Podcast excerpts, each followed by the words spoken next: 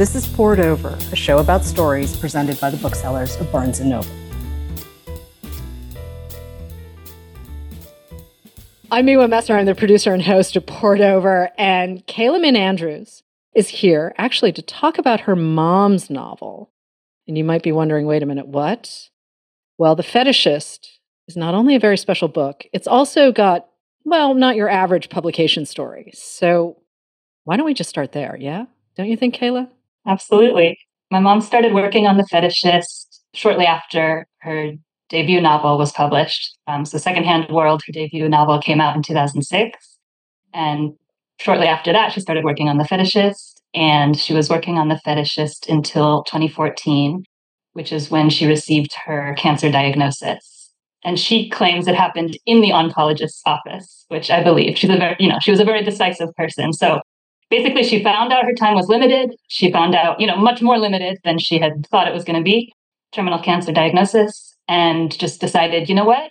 The artifice of fiction doesn't work for me anymore. I want to write nonfiction essays. I want to figure out where I've been and who I am, and I want I want to totally change my focus in writing and also i think she wanted to you know create new work rather than polish up and promote something she had already created so knowing her time was limited she completely stopped working on that novel even though at that point she had ha- she had a complete draft and she was kind of just polishing she was a bit of a perfectionist and you know i think she wasn't ready to share the draft yet but i was aware that the draft existed and then when she was like I'm done with fiction, not working on that novel anymore. And she literally did not work on it another moment after that. You know, it was a surprise, um, but it also felt it felt like the supportive thing to do was to encourage her and to be excited about personal essays that she was writing. And so I never said like, "What about the fetishist?" and "Let me see the draft," and "Why don't you?" You know, I just kind of um, followed her lead. So I was aware that it existed, and she had sent me pieces and chapters while she was working on it. But starting in 2014, it was a whole different project for her writing wise. And plus, she was dealing with the cancer. And so it just kind of, you know, life happened quickly until she died in 2019. And that's the point at which I ended up with her laptop. You know, I inherited her laptop okay. after she died. And so I, I kind of knew it was on there, but I didn't open it up right away. But I eventually did because we did an event with MacDowell So my uncle, Colin Min, set up a fellowship with MacDowell because mom loved doing residencies at MacDowell and she did many of them over the years and got a lot of her writing done. She would say she made her most the most progress um, when she was at artist residencies where you get you get a cabin in the woods and you get to just write all day with no interruptions and then in the evenings you get to share your work in progress with other writers. So that was very important to her creative mm-hmm. process. Mm-hmm. So my uncle had this great idea to establish a fellowship in her name with MacDowell which was her favorite artist residency. And then we had an event to celebrate the first year of that fellowship. And my uncle was like, You should read something of your mom's at that event. We ended up having to do it on Zoom because of the pandemic. I was trying to decide something to read for that event. And I I think my stepdad was like, there was this chapter from her novel that I remember was really funny. And I was like, oh, yeah. And so then I had to go through her laptop, find it. Everybody, once you read the book, you'll know which chapter it was. Um, I have a pretty good idea.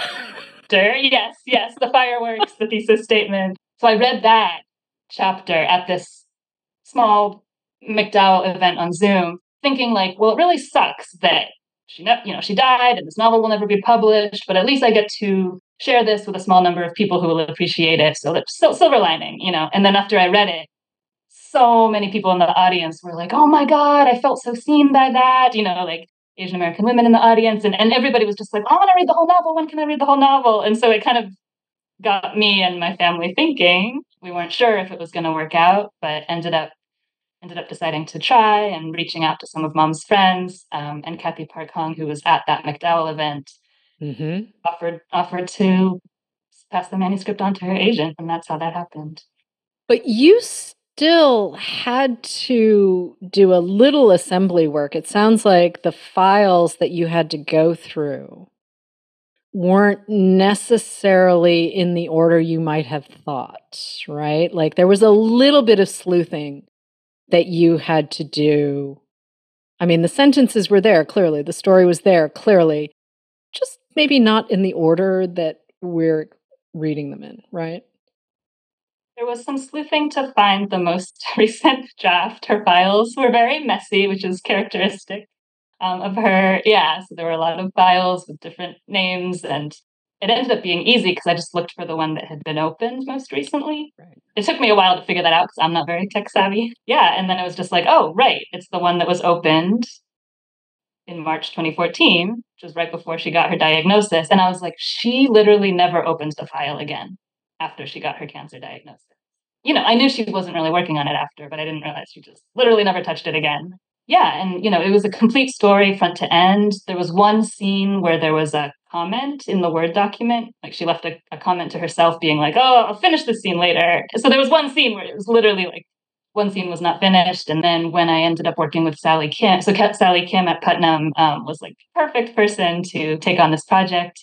And then, so when she read the manuscript as is, she had some ideas and she and I talked, and I also had a couple ideas. And so then we ended up making a plan for some, yeah, some light edits, um, which I, which I got to do myself, kind of taking something that was already great and making it shine even more. It was more adding than a little a little bit of subtracting, a little bit of rearranging, but a lot of adding actually to sort of draw out certain arcs. And I had an idea for a scene at the end, and Sally had some great ideas of things that would just yeah tease out certain parts and make them shine more brightly. Um, so that was the editing process. So, what's it like though, living in your mom's head? It's a different way of being with your mom. I mean, we're talking about your parent. Like, this is not just a hey, let's make a shopping list and we'll figure out how to, you know, make dinner for 25 people. This is okay, I am in the back of your brain. You are not here to give me feedback. You kind of have to read your mom's mind. Yes, it was an intense process for me. It was nerve wracking, definitely at first, and intimidating. What if I make it worse? Or what if a scene that I add stands out as inferior? Or, you know, just like all kinds of mm-hmm. insecurities mm-hmm. of yeah, and is this would she want this? Would she want this? Would she be happy with this? And but that was more like before I started. And then once I started, it did feel sort of like yeah, like she was there with me. I don't know, like a continuation of the relationship. She and I had a particularly close, maybe kind of unusually close relationship where um like she would always share her works in progress with me and she would often read them out loud to me and then discuss them. We would read other books out loud together, you know, when I was a kid, but then continuing into my adulthood, like through high school and even after I moved out of the house. But like if I came back to visit, we might read a short story aloud together. So there's lots of reading out loud together and then talking about the books that we read together or watching movies together, discussing them. So talking about stories together and talking about characters and talking about what works or doesn't work was just something we did, something we shared. So it felt like I was tapping into that energy when I was doing the edits and I was kind of imagining, you know, like I'd write a paragraph and then I'd imagine her and I like reading it, or I'd imagine her reading it to me, or I'd imagine a conversation, you know, or or like, oh, that adjective seems a little lackluster, and then I would change it. And like obviously it was just me in the room, but it felt a little bit like her and I in the room. Part of why I'm smiling right now, though, is you were reading like Madame Bovary and War and Peace with your mom as a teenager. And I just, I love the idea of the two of you just digging in hard on novels that some people might think of as inaccessible right?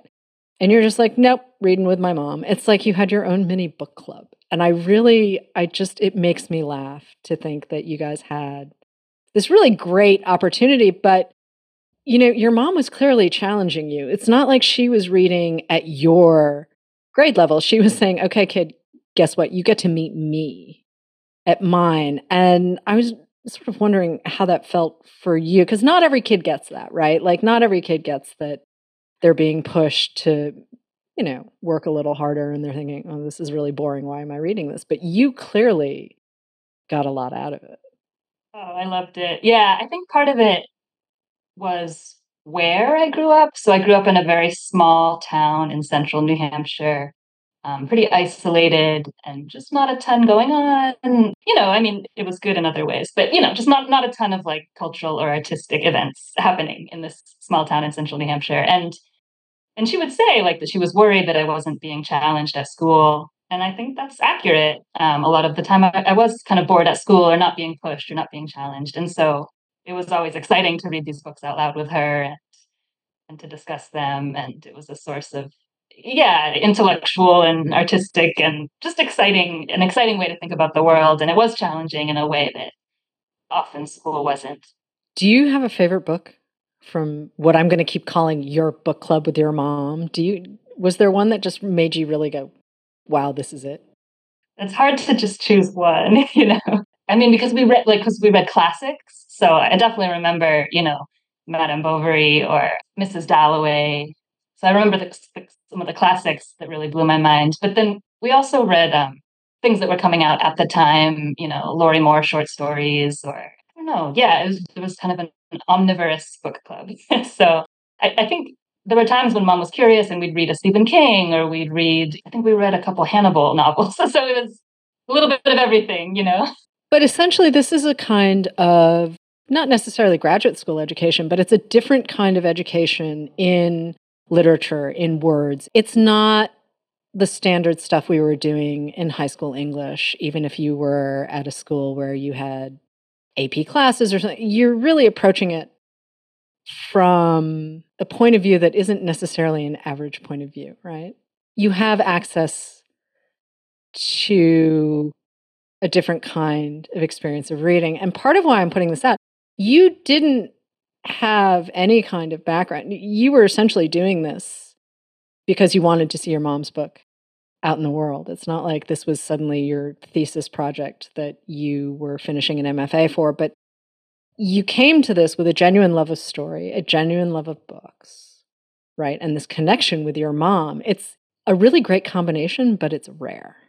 I didn't fully realize how rare it was until much mm-hmm. later in my life. You know, you're a kid yeah. and you just think like, well, this is what's happening. It took me a while into my adulthood to realize, yeah, that it was so unusual and it was so special and that other people might find it interesting and that, yeah, and that it was really unusual. And I just thought of a favorite because I see James Baldwin behind you. Ah. and so I remembered that another country, I remember us reading that out loud together and, and me being a teenager in this small town in New Hampshire and just being like, wow, like these cool artists with their glamorous friendships and they're just in the city making art and trying to survive. And I just remember thinking that seemed so cool.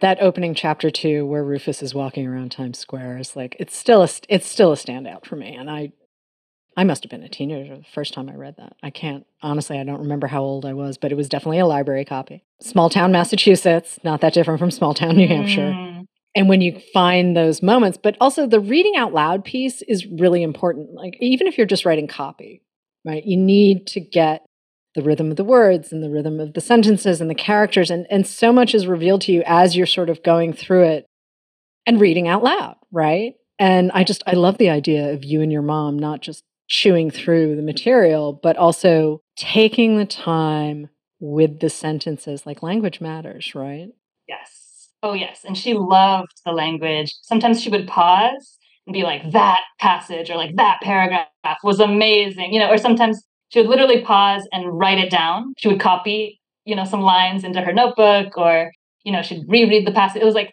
when the language was really, was really great, she would notice and she would point it out and she would uh, sometimes copy it in her, in her writer's notebook. And your mom, she's really precise in her language. She's really, really precise which is a treat to read. She called herself a word wanker. okay, that's hysterical. That's really funny, but it shows. And obviously, we're spoiler free in this conversation because there's a lot that happens in The Fetishist. I think there are also going to be people who come to the book with assumptions based on the copy and based on the reviews that they might see. And what I'm hoping is that they see the cover because I love the jacket on this book. I love the jacket on this book so much. Yes. And that they say, huh, it's also very short. It is a fast read. The characters are fantastic. We're cutting back and forth between present day Baltimore, present day San Diego, and there's some stuff that happens in Florence. This is the thing I was not expecting. There's a very nice ending to this book because I wasn't entirely sure. It's a little bit of a satire, it's a little bit of a thumbing the nose at conventions and some other things, but it has a really nice ending. And we don't always get that in a book that's trying to make a point, yeah. right? Like mm-hmm. your mom was doing a lot on many different levels with the fetishist, mm-hmm. all of which I appreciate. but I really liked her characters. Even the one that we're supposed to be sort of, you know, raising an eyebrow at. They're all kind of charming in their own way. They're all kind of complicated in their own way. There is, you know, a little bit of darkness and a little bit of light. The Yeah. basement is very funny. I'm sorry. The the mm. mom was shopping a lot. And I'm wondering how much of this as you're reading because yes, your mom had been sending you pieces over time, but sending them out of order or sending them as she thought it was okay for someone who was not her to see them. Right? You've already said your mom was a perfectionist. Like there there is Yes. no way she was sending you rough drafts of anything. No, never. How is it for you, though, sitting down with what became, let's call it your first draft, right? Like it's your mother's final, but it's your first draft, right? You're coming to Yeah. it, Sally's coming to it. What's that like? It was amazing. Yeah, I remember being like, "Wait a wait a minute. I've never read it all in order." Yeah, I felt like I knew, you know, a lot, but then I was like, "Wait." And reading it all reading it all through that first time. I think I read it in 2 sittings. I just kinda gulped it down and I was like, "Wow." Yeah, because, uh, you know, I was aware there were these different characters, but I didn't know exactly the way it bounced from this one to that one, you know, that how it was all kind of woven together, um, and I didn't know how it ended. So, yeah, that was amazing to discover. The chapters are really short. It's very tautly written, and that's actually hard to do. I mean, listen, there's some writers who their natural sort of rhythm gets them to 500 pages no matter what. There literally are just some people who write better longer. Your mom wrote a literary page turner, which honestly, when when Sally sent it to me, whenever uh, this was ages ago, she sent it to me, and I was like, okay, I have no idea what I'm getting into. I had not heard of your mom. I somehow had missed her first novel. And I sat down and I just, I was so pleasantly surprised as I kept going. I was like, I have no idea quite what to expect. She lets her characters do all of the lifting, and the dialogue is really snappy and smart. And there really isn't a wasted word. And again, I didn't know what I was getting into when I I just started reading and I was like, "Oh, hi. Hello book. Where have you been?" I know I keep coming back to this, but not everyone could have done what you did. And yes, I understand that she left a pretty clean manuscript, all things considered, because perfectionist. But you still have to be the one who says this is what happens and this is how it goes out into the world. And can you walk us through that? Because I mean, yeah, you have a great editor working with you and a great agent. Yeah, you have your mom's voice at the back of your brain, but you're still doing the work. Part of what made this whole thing work is that I am a writer. Obvious. I mean, it sounds obvious, but as a kid, I was in touch with that, or I don't know, I did it. It was something I did. And then as soon as I graduated college, I just felt, for some reason, I was just like, nope, not doing that. And so I did not consider myself a writer. I did not write fiction. I did not do it for about 10 years from about age 22 to 32 i was just like nope i'm not a writer nope nope nothing to see here you know and um still exploring exactly why but anyway that's how i felt at the time it felt important to me to not be a writer and i was like mostly not that happy surprise surprise during those 10 years like it didn't really work for me but at least now i'll never wonder it's like nope i definitely feel better when i'm writing yeah and it was really her her death that caused me to become a writer again. It's it's hard to describe, but it was so clearly linked. It was like because I was able to spend a couple months right there with her um, when she was in the hospice center. That process, the dying process, even though it was so sad and painful, there was so much solace in knowing that she lived how she wanted to live. She did what she wanted to do. She was proud of her life. You know that like there was something there that just felt a lot less scary than it could have maybe i don't know and and so and i felt like she was dying with such courage because she had lived with such courage and then it naturally kind of made me feel like ah and i'm not living with courage yeah and if i were to die now i wouldn't be proud of how i've lived what am i doing I've spent 10 years just dicking around being unhappy like you're going to change that kayla and usually i'm unkind to myself but that actually was not an unkind moment it was just like oh kayla you're not doing what you want to be doing how, how are you going to change that? You know, and it was actually just like curious, curiosity. I don't know. I had a lot of time, a lot of quiet time. And it was just sort of very natural and like just naturally linked to anyway. So I was just like, oh yeah, I should start writing. Yeah, and then after she died, I started writing, and and there were a couple years of just me writing. You know, before this process of getting mm-hmm. the fetishist published started. Mm-hmm. Yeah, so I was developing as a writer. I was I was starting out, but I was it was also something I'd been sort of doing my whole life. I don't know. It was like returning to my roots, I guess, and um, and having grown up around the writer and seeing it. I don't know. So in some ways, I'm a rookie, and in some ways, it's like my whole life has been this. So I don't know. It's a weird mix of those two things, but the fact that I'm starting out as a writer and, and developing my voice, and then and then when this project came along, it was like, okay, I can do this because I'm a writer. I learned it from mom, but yeah, I don't know. It was like uh, not exactly a passing of the baton, but there's sort of a like I learned all about books and writing and stories and, and what it is to be a writer and humor and dialogue and you know all the things um, kind of being around it my whole life with mom and now she's gone and now i can use all that i'm going to keep using all that i've been using all that for my own writing and i'm going to keep doing that but now i can also use that to do the edits on her book i want to step away from book club for a second because i still love this idea but You've had a number of years, though, where book club has not happened. And I'm wondering who some of the influences that you found, some of the writers you found as influences, that didn't come out of book club, right? Because obviously you're going to develop your own voice that is separate. Like your mom's voice is great. Please don't misunderstand me. But you obviously are going to find your own space and your own voice and everything else. And I'm just wondering if we can talk about some of those writers as well. Yeah, I've been reading a lot.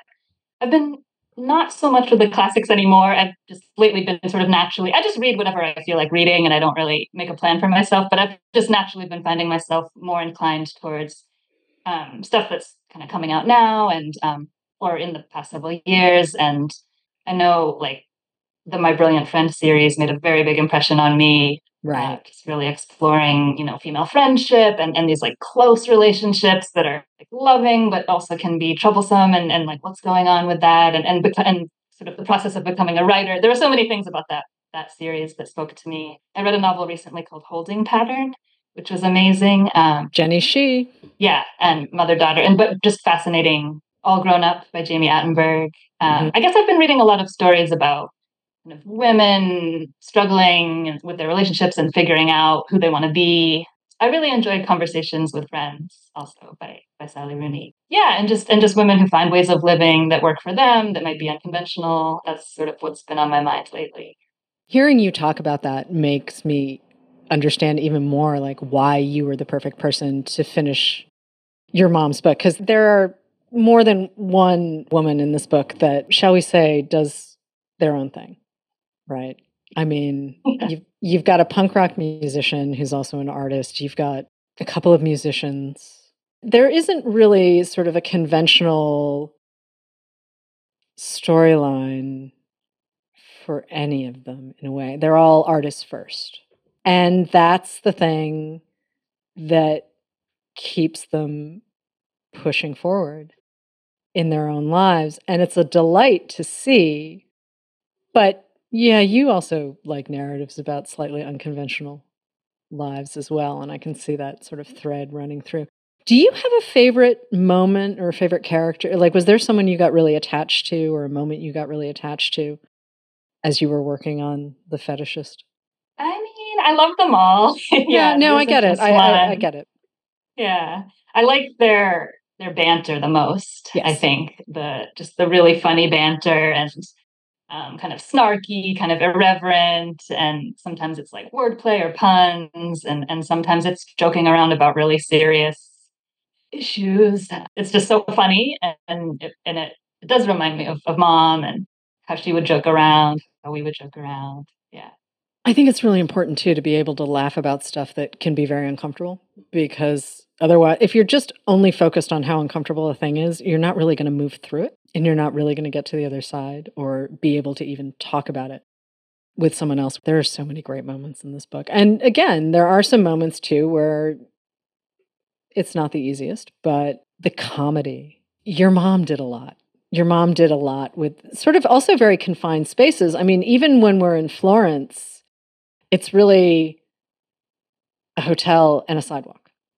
And yeah. even when we're in Baltimore, it's, you know, very specific locales and California too. Yeah, we're your mother Yeah. writes really well in very tight spaces. She gives us an expansive worldview. She gives us an expansive experience of her characters, but she keeps putting them in boxes. And it's kind of amazing to watch her get them out of them. I mean, structurally, you didn't really need to do anything for the book, right? I mean, you said there was the one scene, there was a little bit of cleanup, there was a little bit of stitching together, a little bit of zhoosh. Let's call it zhooshing, right? Like, but not a lot of architectural stuff that you needed to do, right? Right. So, how does that change the way you approach your own work then? Because, I mean, you have the material, yes, but obviously you're not going to put your mom's book out into the world unless it's ready to be consumed by people who are not you.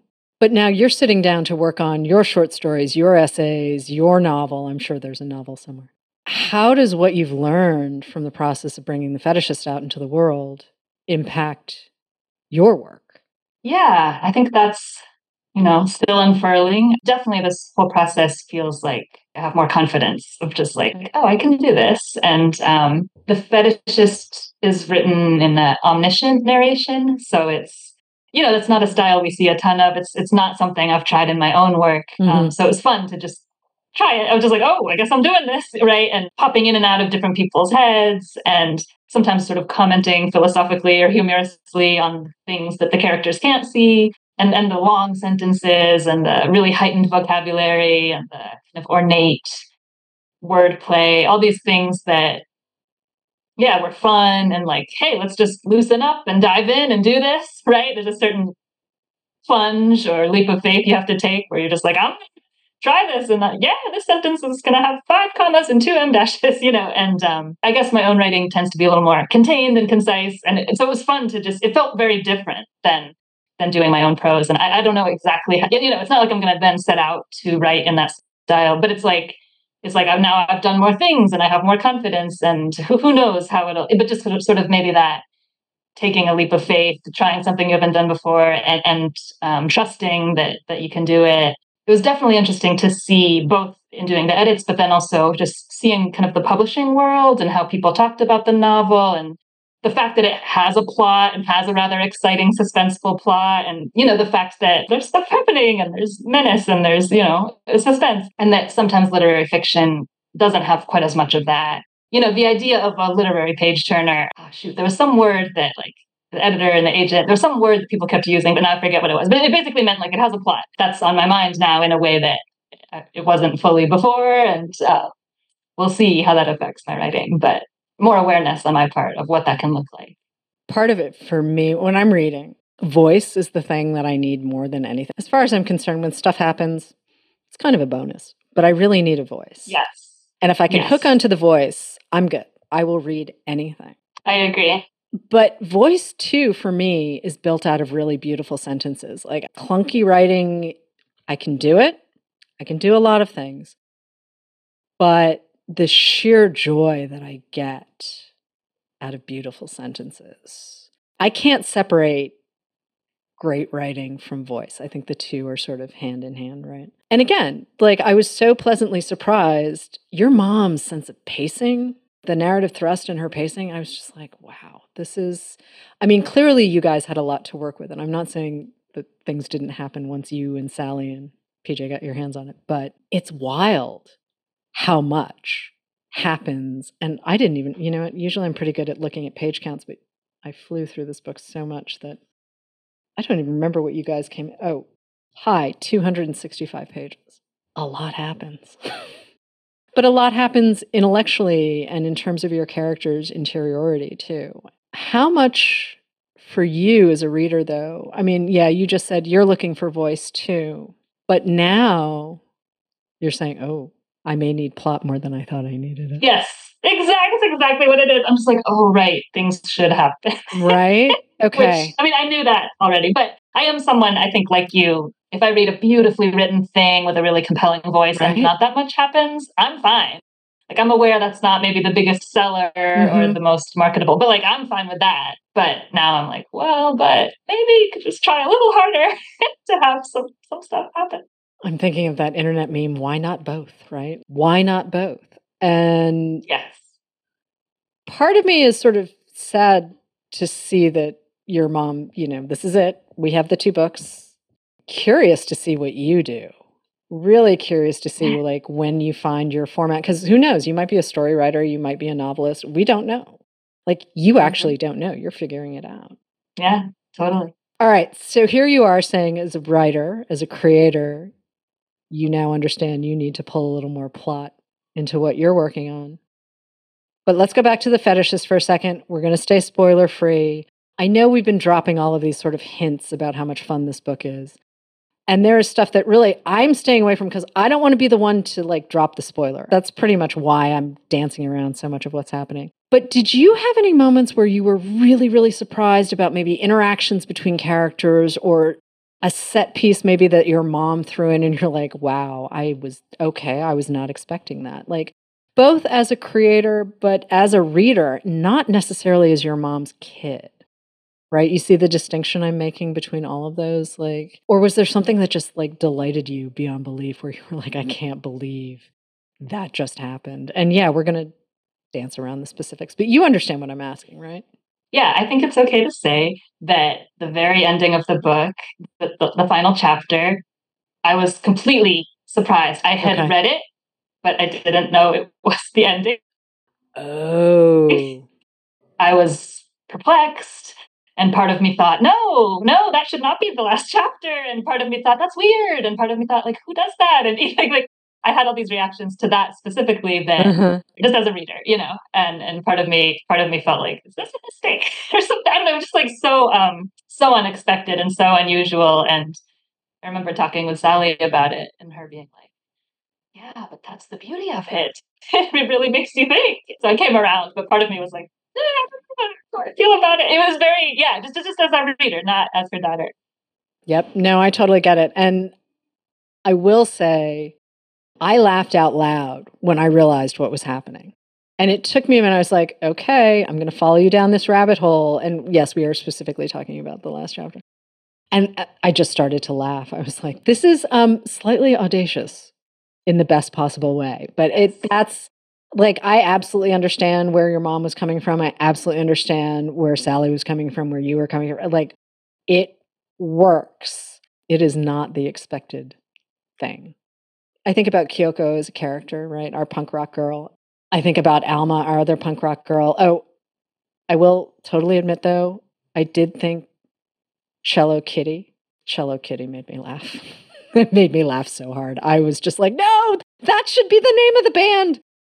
And it wasn't, but okay. A rock band of classical cellists. Yeah. I thought it was great.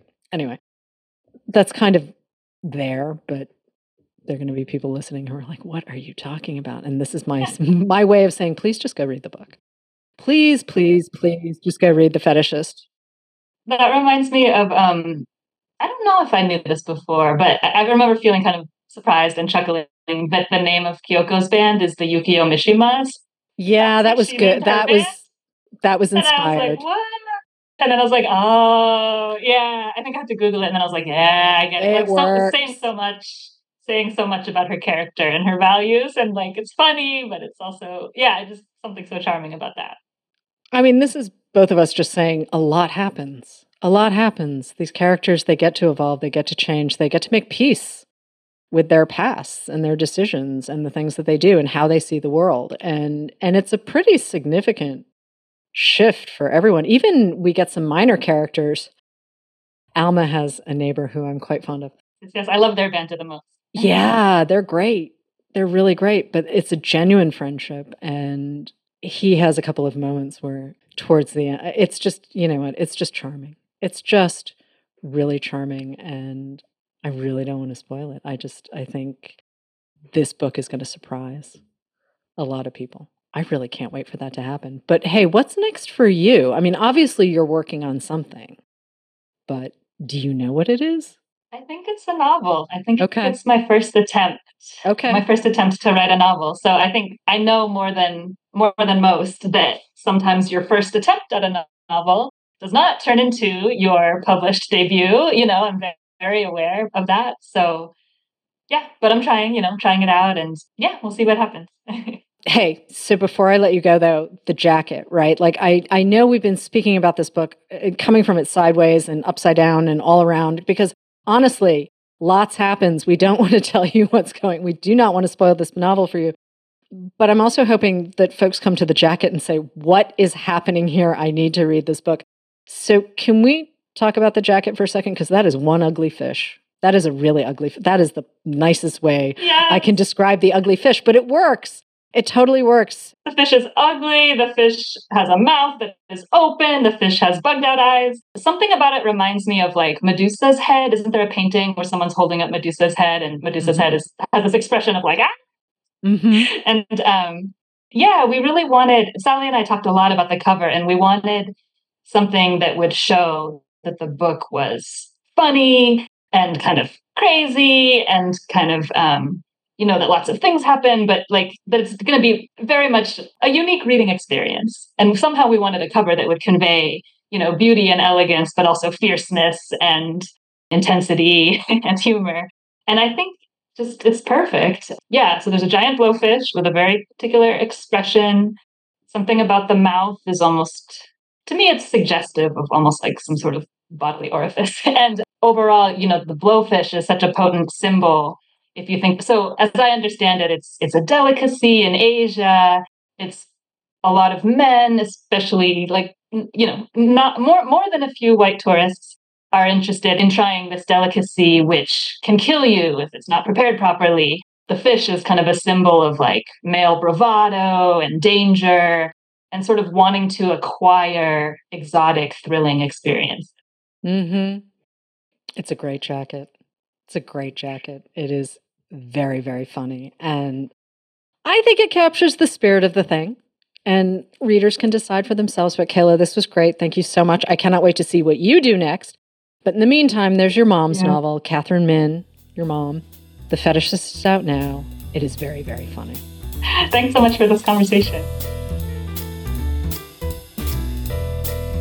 Thank you for listening. Poured Over is a Barnes & Noble production. To help other readers find us, please rate and review the show wherever you listen to podcasts.